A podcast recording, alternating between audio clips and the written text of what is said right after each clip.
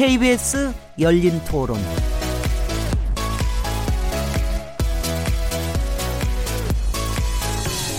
안녕하세요. 묻는다, 듣는다, 통한다. KBS 열린 토론 진행자 시민 김진혜입니다.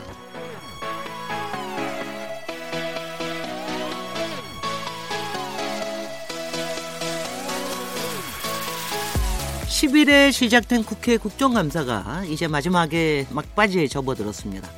지난해 국감은 새 정부 출범 이후 다섯 달여 만에 실시됐기 때문에 사실 올해 국감이 문재인 정부에 대한 첫 감사라고 볼 수 있는데요. 여야 모두 정책 국감을 얘기하고는 있지만 정치권이 프레임 대결에만 몰두하고 있는 게 아니냐 하는 비판의 목소리도 나오고 있습니다. 하지만 이런 가운데에서도 눈에 띄는 활약으로 주목을 받는 의원들이 등장하고 있는데요. 오늘 KBS 열린 토론에서는 국감 인물 up and down이라는 주제로 얘기 나눠보겠습니다. 10월 26일 KBS 열린 토론 지금 시작합니다.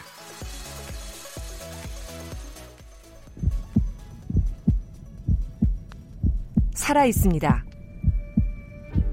토론이 살아 있습니다. 살아있는 토론, KBS 열린 토론. 토론은 라디오가 진짜입니다. 진짜 토론. KBS 열린 토론. 네, KBS 열린 토론에서는 매주 금요일마다 인물을 중심으로 주요 이슈를 살펴보는 시간을 갖고 있는데요. 오늘은 다양한 시선으로 화제 인물을 분석하는 인물 없는 인물 토론 코너로 꾸며보려고 합니다. 아, 지난 10일부터 정기 국회의 꽃이라고도 불리는 국정감사가 진행되고 있는데요.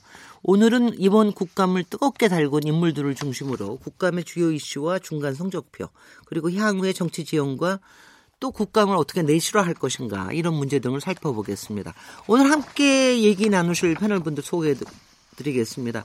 어, 날카로운 여론 분석을 위해서 모셨는데요. 권순정 리얼미터 조사 분석실장님 나오셨습니다. 안녕하세요. 네, 벌써 이만큼 자료를 가지고 오셨습니다. 공공기관의 뭐 특혜 채용 의혹에 대한 국민 여론조사부터 해가지고 여러 가지 어, 자료를 가지고 나오셨습니다. 어, 매주 금요일마다 우리 고정 멤버로 활동하시는 분이시죠. 최병묵 정치 전문 기자님, 전 월간조선 편집장님 자리하셨습니다. 네, 안녕하십니까. 오늘부터 우리 금요일 인물 토론에 고정 패널로 함께 해주실 텐데요. 김송환 시사평론가님 모셨습니다. 네, 안녕하세요. 네. 우리 장윤선 저 기자님이 네. 여러 사정으로 인해서 여기를 못 있게 돼서 저희 여기 사실 인물 토론 몇 번 여태까지 참석을 하셨었죠. 네, 네, 그렇습니다. 네. 그래서 아마, 아마 낯설지 않고 재밌을 것 같아요. 그동안에 아. 여기 나오셔서 토론을 잘하신 거로 평가를 받으신 거겠네요. 고맙습니다. 네. KBS 열린 토론은 매일 새벽 1시에 재방송됩니다. 그리고 팟캐스트로도 들으실 수 있으니까는요. 어, 특히 주말에는 좀 많이 들어주시면 좋겠다 하는 생각이 듭니다. 어, 이제 토론을 시작해 보겠습니다. 이제 14개 어, 상임위 국감 이제 이제 곧 어, 다음 주 월요일 날이면 다 끝납니다. 어, 그래서 이제 종반을 향해서 가고 있는데요. 어, 이번에 국감 어떻게 보셨는지 중간 평가부터 먼저 해보겠습니다. 점, 요새는 하도 이런 평가를 평점으로 나눠서 하는 경우가 많으니까 중간 점수를 점수로 준다면 몇 점이나 주실 수 있겠는지 어, 떻게 권수정 저 리얼미터 실장님부터 하시죠. 글쎄요. 몇점 음, 주시겠어요? 수음이 양에서 양이면 몇 점인가요?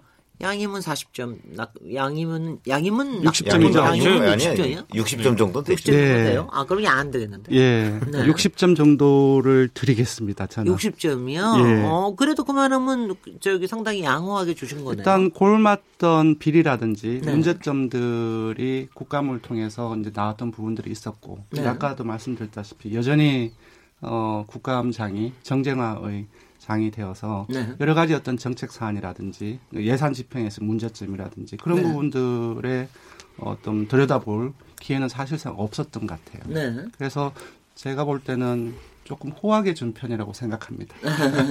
네, 네. 저 김성환 평론가님 네. 어떻게 굉장히 거, 박하게 평가를 해주셨는데요. 네. 어, 이 우리 이제 평균의 함정이라는 게 있잖아요. 이게 평균을 내면은 굉장히 평균 점수가 떨어질 것 같아요. 제가 볼 때도 한 양 가까운 점수가 나올 것 같은데요. 근데 국감의 실적, 한 의원의 평가 이런 쪽으로 접근하면은 저는 수를 줘도 된다고 생각합니다. 왜냐하면 사립 유치원 비리 문제를 박영진 의원이 이제 문제 제기를 했잖아요. 네. 근데 사립 유치원 문제, 유치원 교육 문제에 대해서 학부모들이 굉장히 심각함을 많이 느꼈는데 네. 어, 이번 기회에 뭔가 변화하는 제도적 개선까지 끌어냈다고 하는 점에서는 굉장히 큰 성과를 올렸다. 네. 그건 뭐 박용진 의원 한 사람의 문제가 아니라 네. 전체 국감에서 어, 평가를 전체적으로 올려줄 수 있는 정도의 수준이 되지 않았나. 아, 그, 그게 그렇게 큰 이슈인가요? 네. 그러니까 역 대의 여러 가지 폭로 사건이나 뭐 네. 이런 것들도 굉장히 많았습니다. 국감 기간 중에. 근데 비유, 그런데 하고 비유에서도 그렇게 크다고. 네, 저는 하세요? 그렇다고 생각합니다. 어떤 이, 게 교육 문제가 네. 왜잘 해결이 안 되느냐 이렇게 물어보면은 네. 대부분 네. 이한 세대가 겪는 문제이기 때문에 그렇다고 평가를 많이 하거든요. 네. 그러니까 지금 20, 30대가 겪는 유치원의 문제는 굉장히 심각합니다. 삶의 네. 생활에 있어서 진짜 밀접한 문제거든요. 네. 근데 아이를 이미 초등학교로 보내고 나기 보내기 시작한 나이가 되면 그럼 잊어버려요. 음.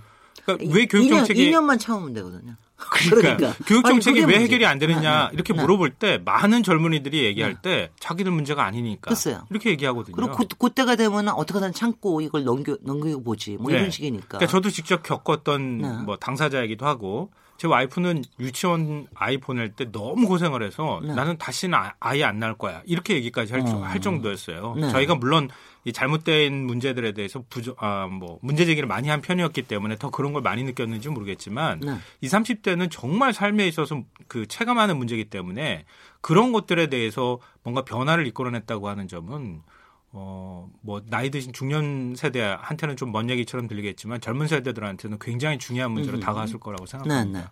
어, 그런 정도로 조금, 이, 이 문제에 대해서는 조금 나중에 네. 다시 한번 얘기할 기회가 있을 것 같습니다. 근데 전체 평가를 안 하고 그렇게, 그러니까 지금 얘기하시는 뜻은 한 건만 제대로 터진다 하더라도 국감의 의미는 충분히 네. 있다. 이런 정도로 생각을 하시는 거네요. 음. 최국목 기자님은 조금 더 그렇게 안 보실 것 같아요. 저는 조금 더 역설적으로 보죠. 네. 어, 무슨 얘기냐면 크게 사고를 안 치는 한 국정감사는 의미가 있다 이렇게 생각하는 입장입니다. 근데 무슨 얘기냐면 그게 네. 요즘에 신문 방송을 보면 그 사실 신문 같은 데서 국정감사 기사가 그렇게 많이 안 나옵니다. 그럼요. 어, 그 얘기는요. 국정감사 기사를 정치국이다리 신경을 쓸 때는 음. 대개 정쟁으로 흐를 때 신경을 많이 쓰거든요. 그렇죠. 어, 여야가 뭐 세게 어디 어디서 붙었다 뭐 이런 거 있잖아요. 그런데 그런 상임위가 그렇게 많지 않았다는 거죠. 많지 음. 않았다는 건 상대적으로 정책 국감이 이루어진 측면이 많았다는 아. 저는 반증이라고 아, 보거든요. 그렇게 볼 수 있나요? 제가 네. 기자할 때도 거의 그런 식으로 썼습니다. 지금 아이, 반성하고 있습니다. 정치 전문 음. 기자십니다. 음, 반성하고 있었습니다만 그런 식으로 네. 썼어요. 근데 이번은 다른 연도 하고 비교할 때 별로 그렇지가 않았다 하는 음. 점에서 본다면 상당수의 상임위원회에서 정상적으로 국감이 전 이루어졌다고 봅니다. 네. 지금 얘기한 몇 가지 이제 특정 상임위에서 그 어떤 과거의 적폐라고 할 수 있는 거 그런 음. 것들이 드러나서 제도 개선까지 이어지는 거 이런 거는 이제 아주 긍정적인 측면이고 그렇지 않더라도 다른 데에서 뭐 파행을 겪는다든가 이 뭐 몇 가지 몇몇 상위가 있었습니다마는 네. 그런데 제외하고서는 상당수가 언론의 주목을 크게 안 받았다는 얘기는 그냥 평범한 수준으로는 국정감사가 흘러갔다 하는 점에서 본다면 뭐 수나 뭐 양이나 뭐 이런 정도가 아니고 제가 몇 점을 줄까 한참 고심하다가 그래도 음. 과거하고 비교하면 상대평가로 했을 때 음흠. 중간 이상 한 70점 이상 정도는 줄 수 있었던 것이 아닌가. 어. 그래서 어. 예를 들어서 작년 국정감사가 그 전에 국정감사에 비해서는 비교적 괜찮았다고 얘기를 했거든요. 네. 그거보다도 저는 조금 더 플러스 알파 정도의 점수를 주고 싶어서 으흠. 한 70점 이상 정도는 줄 수 있는 정도의 국감이었다. 으흠. 그거는 이제 국정감사 무용론하고는 또 조금 별개의 얘기입니다. 나중에 네. 나오겠지만. 네. 어, 그 저기 상당히 역설적이지만 음. 그것도 하나의 의미가 있는 얘기일 것 같으네요. 왜냐하면 그렇다는 뜻은 우리 국민들은 잘 모르지만 그래도 국감을 피국감 기관들 그리고 정부에서는 상당히 따가워했을 수도 있다는 얘기 아니겠어요? 그렇게 많은 되겠죠. 지적들이 그렇게 많은 되겠죠. 왜냐하면 그게 사실은 그 피감기관 입장에서 본다면 여야가 국정감사에 나와서 열심히 싸워주잖아요. 그럼 네. 피감기관은 가만히 앉아만 있다 그냥 퇴근하는 수가 있거든요. 아, 그 일부러 그런 작전을 피기도 합니다. 그렇기도 그 한다고 하죠. 네. 그런데 이번에는 그게 아니고 실제 피감기관과 굉장히 많은 그 감사가 이루어졌을 것이다. 네. 기사는 기사화는 안 됐지만 네. 어, 그런 점에서 본다면 피감 기관은 오히려 이번 그 2018년도 국정감사가 약간은 피곤했을 수 있겠다. 아, 그럴 수도 있겠네. 이번에 기재위에서도 만만치 않았거든요. 네. 어저께 경제부총리 얘기하는 거 보니까는 그런 것도 만만치 않았거든요. 그런 것도 좀 있을 수 있다 그럼 보네요. 근데 이번에 보니까 국정감사 NGO 모니터단이 계속해서 모니터를 하고 있는데 법치주의와 민주주의가 실종된 국감이다. 그래서 C약점을 줬습니다. 그러면서 한다는 얘기가 국방위원회 경우에 32개 기관을 하루에 감사해서 질문을 하나도 못 받은 기관이 29개나 됐다. 이런 비판에 대해서는 어떻게 생각하세요? 어떻게 생각하세요, 권순영 실장님? 이런 거 이런 예. 거 이런 거는 문제 있지 않습니까? 문제가 있죠. 저는 네. 일단은 국정감사 제도 이 자체를 좀 회의적으로 보는 사람 중에 하나이거든요. 네. 그 왜냐하면 지금 감사를 해야 될 기간이 700개가 넘어요. 네. 그리고 일반적으로 주어진 기간은 한 3주 정도, 한 20일 정도밖에 되지 않습니다. 네. 그러니까 이 기간 동안에 전 상임위에 소속된 의원들이 관련된 부처와 기관들에 대한 어, 정책 집행이라든지 정책 과정에 대한 이라든지 네. 그리고 예산 집행에 대한 부분들을 전체적으로 다 감사를 해야 되는 상황이에요. 음흠. 불가능합니다. 네. 그래서 일단 기본적인 그런 부분들에 대해서 한계가 있다. 그러니까 물론 이제 지금 의원님들을 일단 뭐 이렇게 어, 지원하는 말이 아니라 기본적으로 한계를 가지고 있는 속에서 출발을 한다라는 생각이 들고요. 근데 그럼에도 불구하고 어 이러한 현황들은 좀 문제가 있는 것 같아요. 네. 32개 중에서 한 20, 어, 못 받은 게 29개, 응. 3개밖에 안 된다는 거죠. 한시중에 벌 쓰는 거죠. 뭐. 예, 아까. 그, 그, 그동안 또 뭐 자료는 얼마나 많이 제출했으면. 예, 아까 뭐 신문에 안 쓰여지면은 아마 정책국감이 되지 않았을까라고 네. 하는 추정도 하셨는데 저는 좀 다르게 보거든요. 네. 왜냐하면은 기본적으로 아무리 많다고 하더라도 3개 정도밖에 못 하느냐. 네. 그럼 그 다른 시간들을 뭐 했느냐. 네. 그런 부분들에서 이렇게 접근을 해보면은 사실상 여기서도 어, 정쟁 국감의 그런 어떤 양태가 드러난다라고 생각이 들고요. 네. 그리고 또 하나의 측면에서 리얼미터가 얼마 전에 국감에 딱 시작할 때쯤에 대해서 국민들한테 물어봤어요.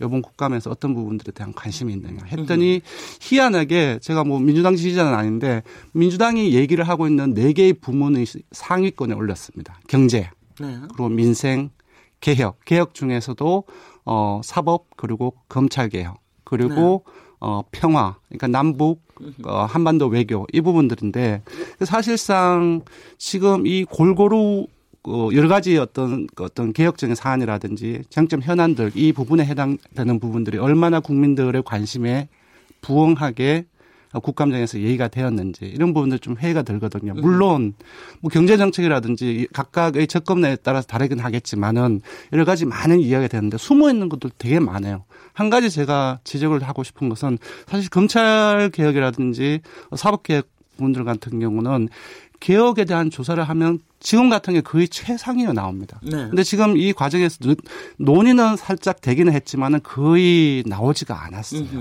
그런 부분들을 봤을 때 어, 사실 문제점은 되게 많다라고 네. 봅니다. 그러고 네. 보니까 권수정 실장님이 평가를 하셨는데 이번 국감에서 유독 여야 간 정쟁이 심한 것 같다. 그런 네. 얘기 왜 하셨어요? 어떤 점에서? 어, 일단은 사실 정쟁이 심화가 되면 네. 기본적으로 정치 혐오감이 양산되는 경우가 상당히 많습니다. 그렇죠. 근데 그런 과정 속에서 어, 어떤 소전국에서 전국의 어떤 주도권을 잡은 그 정당들마저도 지지율이 올라가는 것이 아니라 네. 같이 떨어집니다.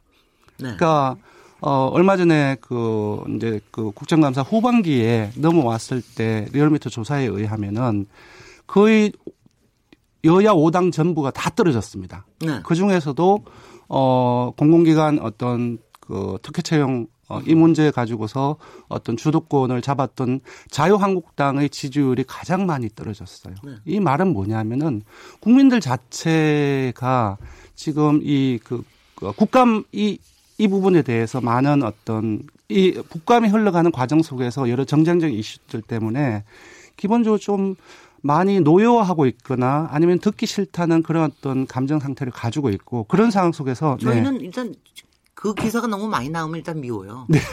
국민들이 아마 그런 것 같아요. 네. 그래서 네. 어 전체 5당 자체의 지지율이 전부 다 내림세를 보였다는 것 자체는 바로 이 국감 자체가 현재 음. 제대로 진행되고 있지 않다는 것을 반증하는 거라고 생각해요. 아니 그러면은 제가 또 이렇게 물어보겠습니다. 네.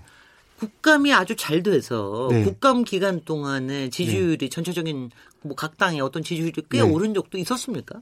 거의 못 본 것 같아요. 그러니까 그러니까 뭐 음. 이전에 그러니까. 이전 정부에서 뭐 새정치민주연합이라든지 장애 투쟁을 많이 했잖아요. 네. 장애 투쟁을 많이 하거나 그러면서 또 국회 내에서 여러 가지 어떤 여야 갈등이 상당히 어떤 어, 수위가 높아질 때 대부분 무당층 그러니까 어느 정당도 지지하지 않는 그 유권자들이 늘어나고 지지율이 전부 다 떨어지는 경향들을 그것이 음. 보편적입니다. 그러니까 이번에도 그러한 부분들이 비슷하게 나타나고 있다고 봐야 돼요. 네. 그러니까 네. 요 그렇게 그렇게 본다면 이번이 유독 정쟁이 심해서 그랬다기보다는 아 그렇지 않죠. 평소에는 그렇지 않거든요. 평소에는 예, 평소에는 무당층이라든지 그런 음흠. 부분들이 그러니까 한 한쪽에서 올라가면 음흠. 한쪽에 내려가고 네. 이런 부분들이 업앤다운들이 이제 골고루 있, 는데 네. 요번 같은 경우는 전반 전반적으로 그렇게 나타났고 음. 지난주에도 그런 양상하고 크게 차이가 없었거든요. 네. 국감 기간 동안에는. 네. 예. 그 보면은 무슨 뭐 국감이라는 게 정부로서는 그냥 의무 방어전이고 네, 그렇죠. 국회의원으로서는 의무 공격전이고 그렇게 해 가지고 지, 지지율은 전체적으로 같이 떨어지고 별로 이렇게 본전 해결을 찾는 그런 거는 아닌 것 같지만 그렇지만 그렇지는 분명히 않다라는 걸 아까 김동관 평론가님이 얘기를 해주셨고요. 그래서 그런 와중에도 또 국회의원들한테는 이게 굉장히 절호의 기회이기 때문에 어, 이때를 통 해서 인지도도 올리고 인기도 좀 올리는 이런 또 해서 국감 스타가 나타나기도 하는데 올해는 국감 스타가 유독 아주 저 아주 뜨겁게 나타났죠. 저 김성관 평론가님이 이번엔 떠오른 국감 스타 얘기해 주십시오. 뭐, 누구입니까? 모든 국민들한테 다 첫 순위를 꼽히는 네. 뭐 의원이겠죠. 박영진 의원요. 예. 민주당에.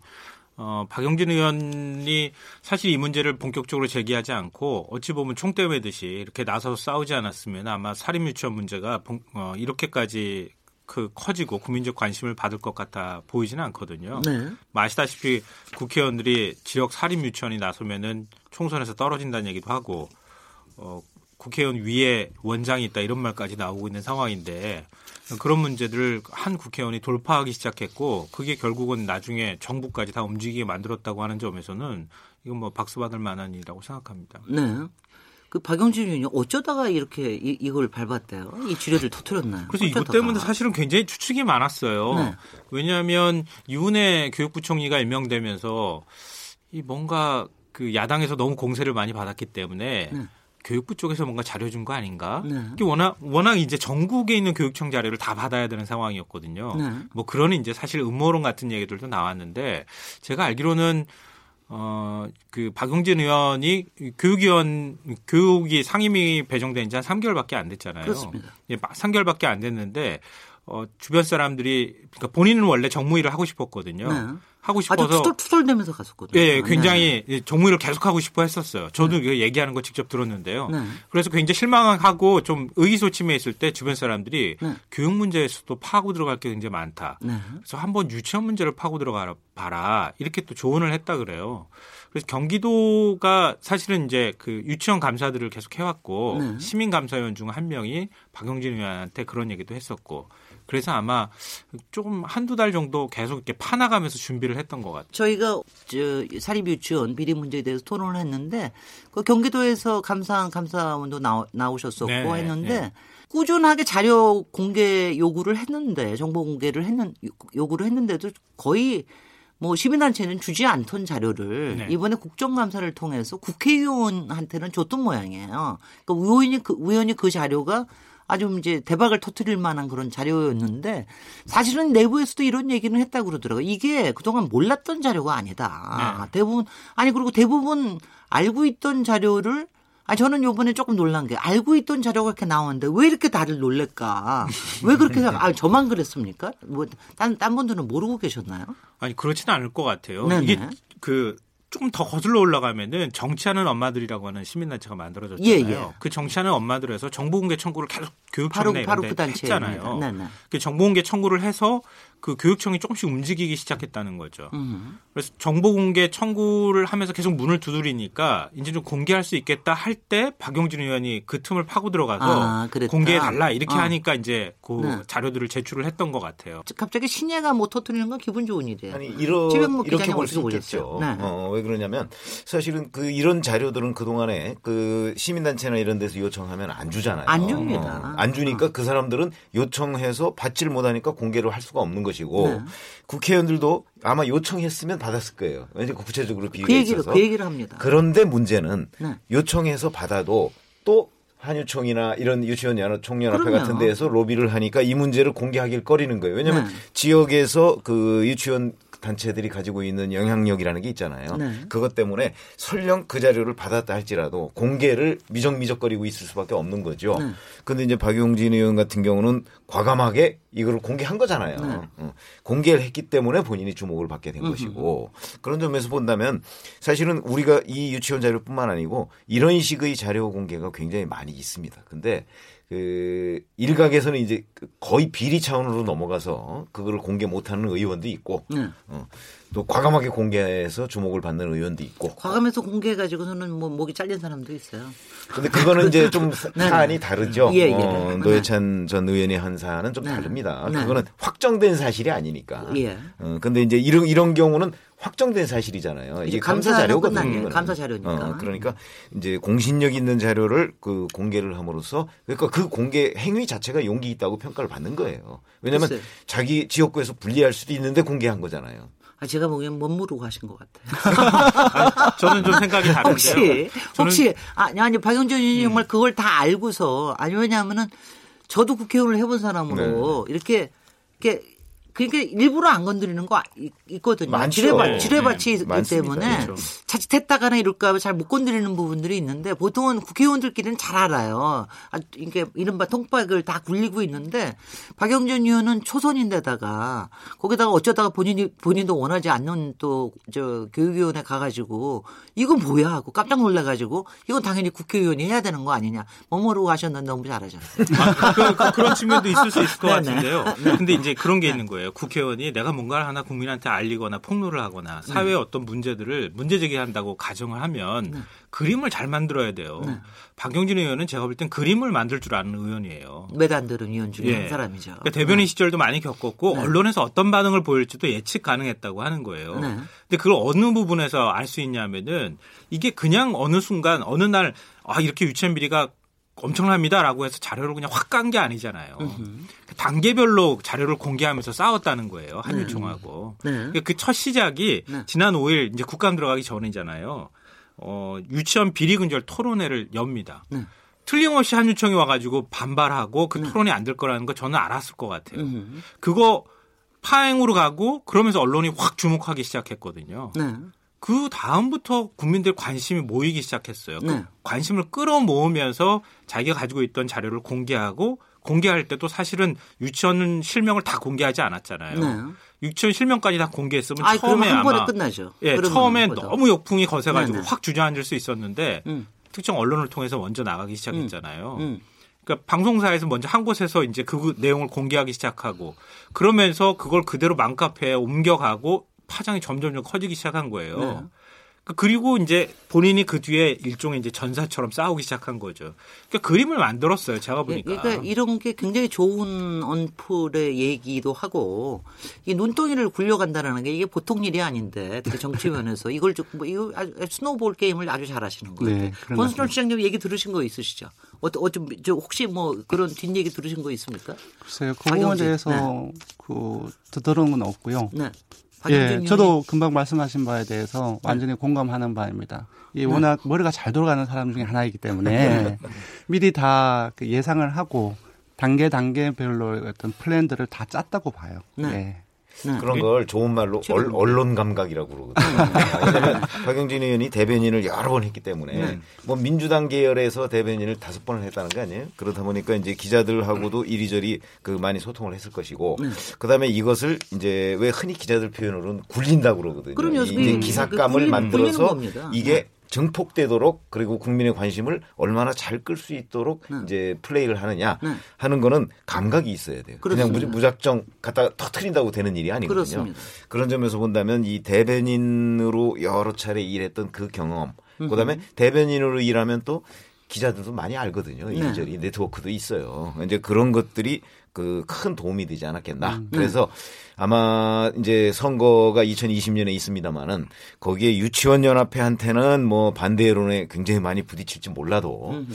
언론들한테는 좋은 평가를 받아서 결국은 뭐 조, 좋은 그 영향을 미치지 않았을까 아니, 이런 생각을 합니다. 아니 정말 이렇게 국감을 통해서든 국회에서 이렇게 한 번에 뜨기가 쉽지가 않거든요. 네, 국회의원이 네, 네, 맞아요. 솔직히 몇 번 안 됩니다. 뭐 노무현 네. 대통령도 전 음. 저기 그 국감 그건 국감의 국정조사에서 청문회였죠. 청문회에서 네. 그렇게 한번 또 그러는데 그런 게 쉽지 않은데 일단 뭐 아시다시피 그렇게 뜬 사람들이 또 뒤가 안 좋은 경우도 많았습니다. 네. 그래서 지금도 박영준 위원한테 굉장히 많은 후원금도 저 들어오고 어, 네. 이러긴 네. 하는데 어 21대 국회에서는 뭐 안 될 것이다 라고 하는 얘기가 나오는 이유는 무엇입니까? 원, 원 실장님 왜 이런 얘기가 나옵니까? 왜 그러니까 다, 다음 국회에서 네. 박영준 의원 네. 이렇게 또 술집 무르지면 안 될 것이다. 왜 그런 얘기가 왜 나오나요? 그런 얘기가 나올 수밖에 없는 것이 네. 정치인의 제일 목적은 재선이거든요. 네. 리일렉션입니다. 네. 근데 그 재선에 있어서는 가장 그 필요한 구성 단위가 표이지 않습니까? 네. 그 중에서도 가장 효율적으로 모을 수 있는 표가 조직화된 표입니다. 예. 그 중에서도 어 그 조직화된 표 중에서도 가장 어 사회적으로 영향력이 있는 집단들 조직을 국회의원들 정치인들이 가장 무서워합니다. 네. 그러니까 종교인 가세도 마찬가지예요.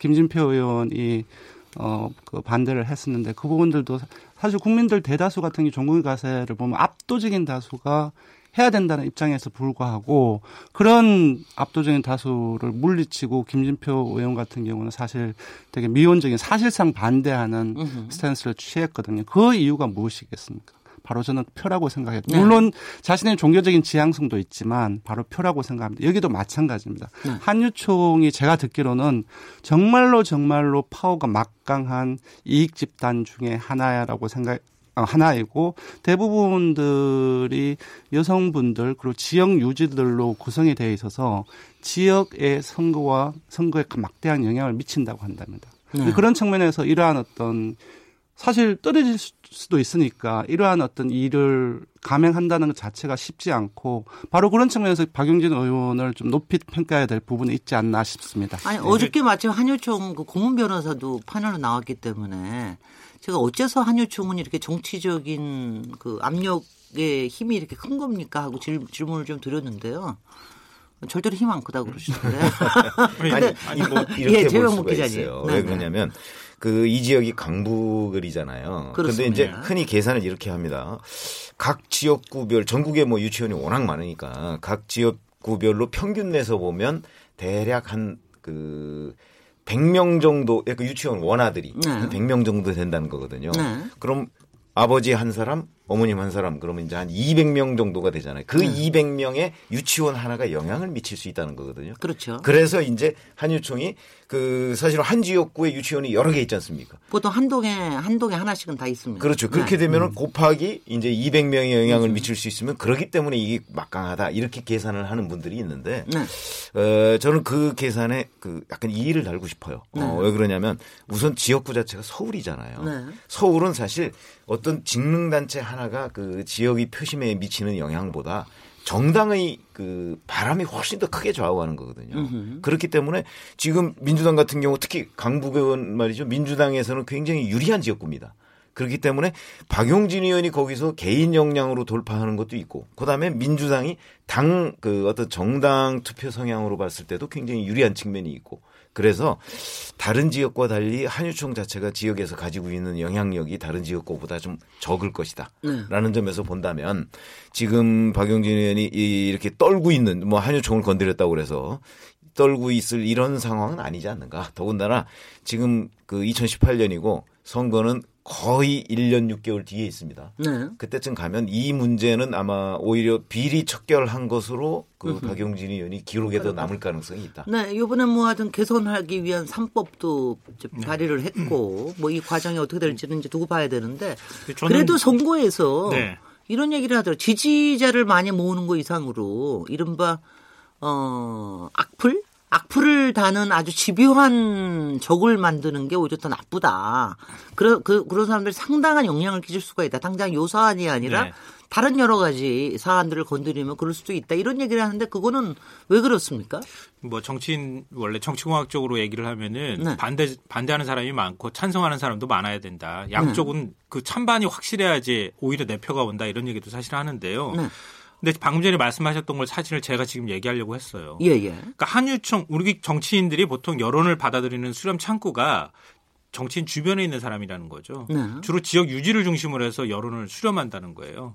그러면 지역 유지나 이런 쪽에 한유총 원장이나 소속돼 있는 유치원 원장이나 이런 분들이 많이 들어가 있는 거죠. 정치 활동도 왕성하게 하고. 그러니까 그런 사람들하고 친밀한 관계를 유지했기 때문에 일반 국민의 목소리보다는 그런 사람의 목소리들이 훨씬 더 크게 국회의원들한테 들릴 것이다. 네. 일종의 스피커처럼 들릴 거라는 생각이 들고요. 네. 이건 뭐 제 경험담이기도 하, 또 하지만 한유총 소속 원장님들이 교육자라고 막 이렇게 얘기하시지만 자신들의 이익을 위해서는 생때 엄청 잘 쓰세요.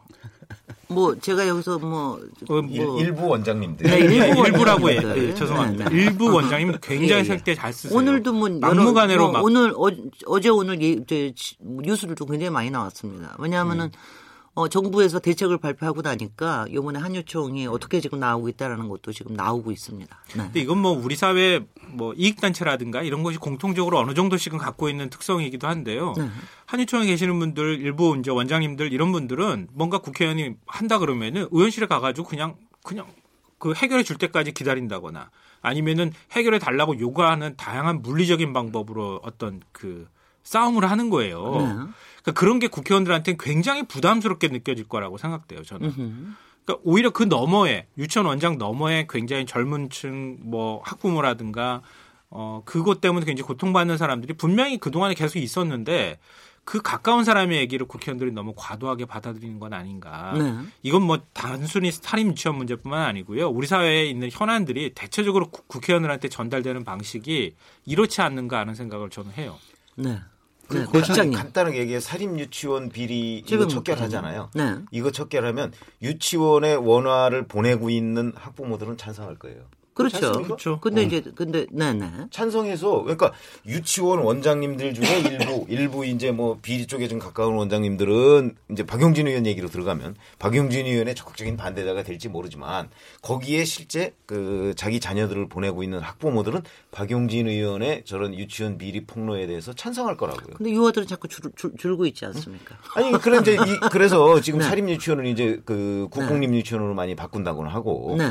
그 유아들이 줄면 유아들이 줄면 사실은 그거는 뭐 유치원 학부모 숫자도 줄지만 네. 결국은 유치원 원장님들의 영향력도 줄어드는 거예요. 예, 예. 어, 그러니까 그거는 거의 비례해서 간다고 보면 음흠. 저는 뭐 이게 그 선거에 그렇게 큰 영향을 미치지 못할 것이다. 그러니까 떨지. 말고 가시라. 네. 네, 네. 예. 권 실장님. 어, 네. 좀 비슷한 부분들이 있는데 아까 제가 박용진 의원을 높이 평가했는데 네. 또 높이 평가를 못할 이유도 하나 있습니다. 네. 우리가 비시 분석이라는 얘기를 하잖아요. 예. 편익 비용 분석. 그러니까 지금 현재 바뀐 미디어 환경에서 기본적인 이런 문제. 그러니까 공공의 이해를 대변하는 것과 조직화된 이해를 대변하는 것 중에서 표와 관련해서 어느 편익이 큰 거를 어, 선택을 해야 되는데 정치인의 입장에서는 네. 기존 같은 경우는 이, 이 경우 어떤 어떤 고- 어, 폭로를 하지 않는 같은 경우는 공공의 그 어떤 이해를 대변함으로써 얻는 이익보다 조직화된 이 어떤 그 사람들의 이해를 대변해서 그를 표로 어, 연결시키는 이해가 더큰 어, 상황에서 네. 어떤 폭로를 하지 못하는 거였는데 지금은 상황이 많이 바뀌었다고 생각해요. 즉 이제 비시 분석에서 편익이 조금 더 큰 상황으로 정치 환경이 많이 바뀌었고 미디어 환경도 바뀌었다고 생각해요. 예. 그러니까 이전 같은 경우는 사실 아, 우리가 흔히 얘기하는 제도 언론들, 그러니까 뭐 이제 좀 잘 나가는 언론들이죠. 그냥 틀을 잡고 있는 그리고 제도 언론들과 어떤 조직화된 어, 이해 관계자들의 힘이 컸다고 한다면은 이제 미디어 환경이 이제 개인의 자유로운 의사를 어, 다른 사람들한테 조금 더 효과적으로 전달할 수 있는 방식들이 되게 많이 늘었고 음. 그런 과정 속에서 조직화된 이해를 대변하는 집단의 어, 선거 과정에서 힘보다 금방 말씀드렸던 미디어를 이용해서 자신의 이, 어, 어떤 견해를 펴는 사람들 그건 전통적인 어떤 조작하던 이해의 집과 세력하고는 분명히 다르죠. 공, 음. 대부분의 어떤 일반적으로 전부 다는 아니지만 공공의 이해를 대변하는 사람들 되게 많아요. 네, 요새 확실히 그 많이 늘은 건 사실. 네, 그래서 그러한 정의에 대한 거, 네. 그다음에 특혜나 이런 거에 대한 맞습니다. 뭐 미디어 환경, 어떤 뭐 정치 네. 환경 네. 전반적으로 어떤 많이 바뀌고 있는 상황 속에서 비시 분석을 해보면은 사실 지금 상황에서는 특정한 어떤 그 조직하는 이해를 대변해서 어떤 음. 폭로를 하건 안 하건 어떤 거기에 대응하는 것보다 어떤 공공의 이해를 대변하는 방식으로 행동하는 것이 표를 얻는데 더 유리할 수도 있다라는 생각이 들어요. 다 적용되는 건 아니라고 생각해요. 모든 국회의원님 잘 들으셔야 되고요. 네. 그리고 제가 제가 이번에 그 생각을 한번 들어서 질문을 던져보고 싶은데 이번에 이 사안을 여당 의원이 제기를 했기 때문에 임팩트가 더 커진 거 아닌가요, 혹시? 만약 야당 의원으로서 박영진 의원이 제기를 했더라면 조금 다른 양상으로 가지 않았을까 이런 생각도 좀 해봤습니다만 혹시 그런 생각 해보셨나요? 김성환 음, 평론가님 아, 저는 저는 그렇게 생각하지는 않습니다. 안아, 안아 네. 여야 과리지 워낙, 않고 워낙 우리 사회에 골맞던 문제였고 네. 그걸 이제 뭐 박용진 의원이 얘기했을 뿐이지 만약에 네. 자영당 의원이나 바른미래당 의원, 뭐 민주평화당 의원이 이 문제를 더 적극적으로 치고 나가면서 공개를 네. 했더라면. 네. 어, 오히려 그 공개한 의원이 스타가 충분히 될 수 있었다고 생각합니다. 네. 왜냐하면 굉장히 약한 고리이기도 했어요. 문재인 대통령이 국공립 유치원 40%까지 워낙 늘리겠다고 약속했잖아요. 네. 근데 사립 유치원의 반발 때문에 그거 제대로 못 추, 어, 그 공약 제대로 추진 못했어요. 네. 그리고 그 이전에 어, 지금 이제 에듀파인이라고 하는 뭐 국가 회계 시스템 네. 이 안에 사립유치원도 집어넣으려고 했는데 사립유치원 반발해가지고 안, 안, 됐던 거거든요. 그러니까 현 정부도 굉장히 하고 싶어 했던 거예요. 음. 근데 정부가 혼자서 추진하기에는 이게 그 안 됐던 거죠. 그러니까 뭐 음. 반발이 너무 크니까. 음. 그걸 국회가 쳐주고 국민이 거기에 적극적으로 호응하는 방식으로 갔기 때문에 이번에 변화가 있었, 있을 수 있었다고 보는 거죠. 네네. 네. 그러니까 보세요? 이거는 뭐 여당이 여당 야당의 문제는 아니라는 네, 거예요. 봐요. 왜 네네. 네. 비슷하게 보냐면 네. 이슈 자체가 그렇다는 거죠. 아 이슈가. 이슈 자체가. 네. 아, 이 유치원 비리가 사실은 음. 유치원 비리를 폭로함으로써 더불어민주당에 불리한 것도 아니고 자유한국당에 불리한 것도 아니에요. 네. 다른 당도 마찬가지고 음흠.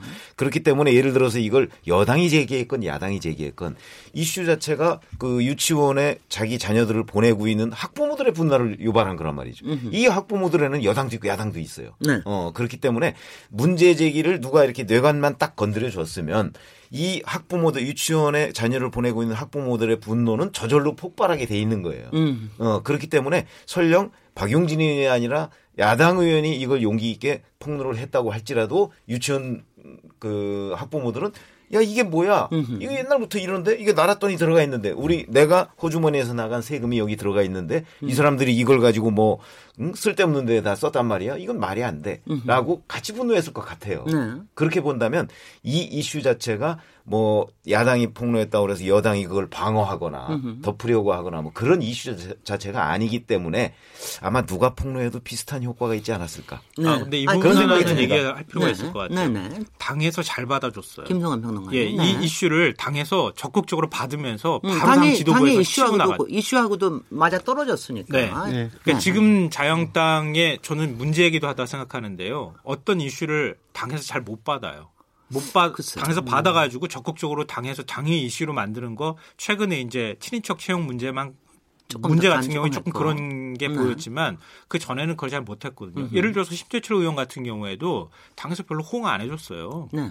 심재철 아 그건 심재철 의원님이 혼자서 자료를 예, 다 갖고 계시니까 그러니까 눈덩이를 굴리지를 못하셨다니까 그거는 자료를 공유 안 하니까 공유를 안 하니까 그러니까 그렇게 안 되죠. 그런 면에 있어서 네. 뭐, 어, 뭐 이유나 과정은 어떻게 됐다 하더라도 민주당 지도부에서도 이걸 잘 그림을 만들어가는데 도움을 음흠. 많이 줬다. 그래서 더 네. 이슈가 커졌다는. 지금 생각이. 제가 얘기 들으니까 아 저도 지금 다시 국회의원 하면 잘할 것 같은데.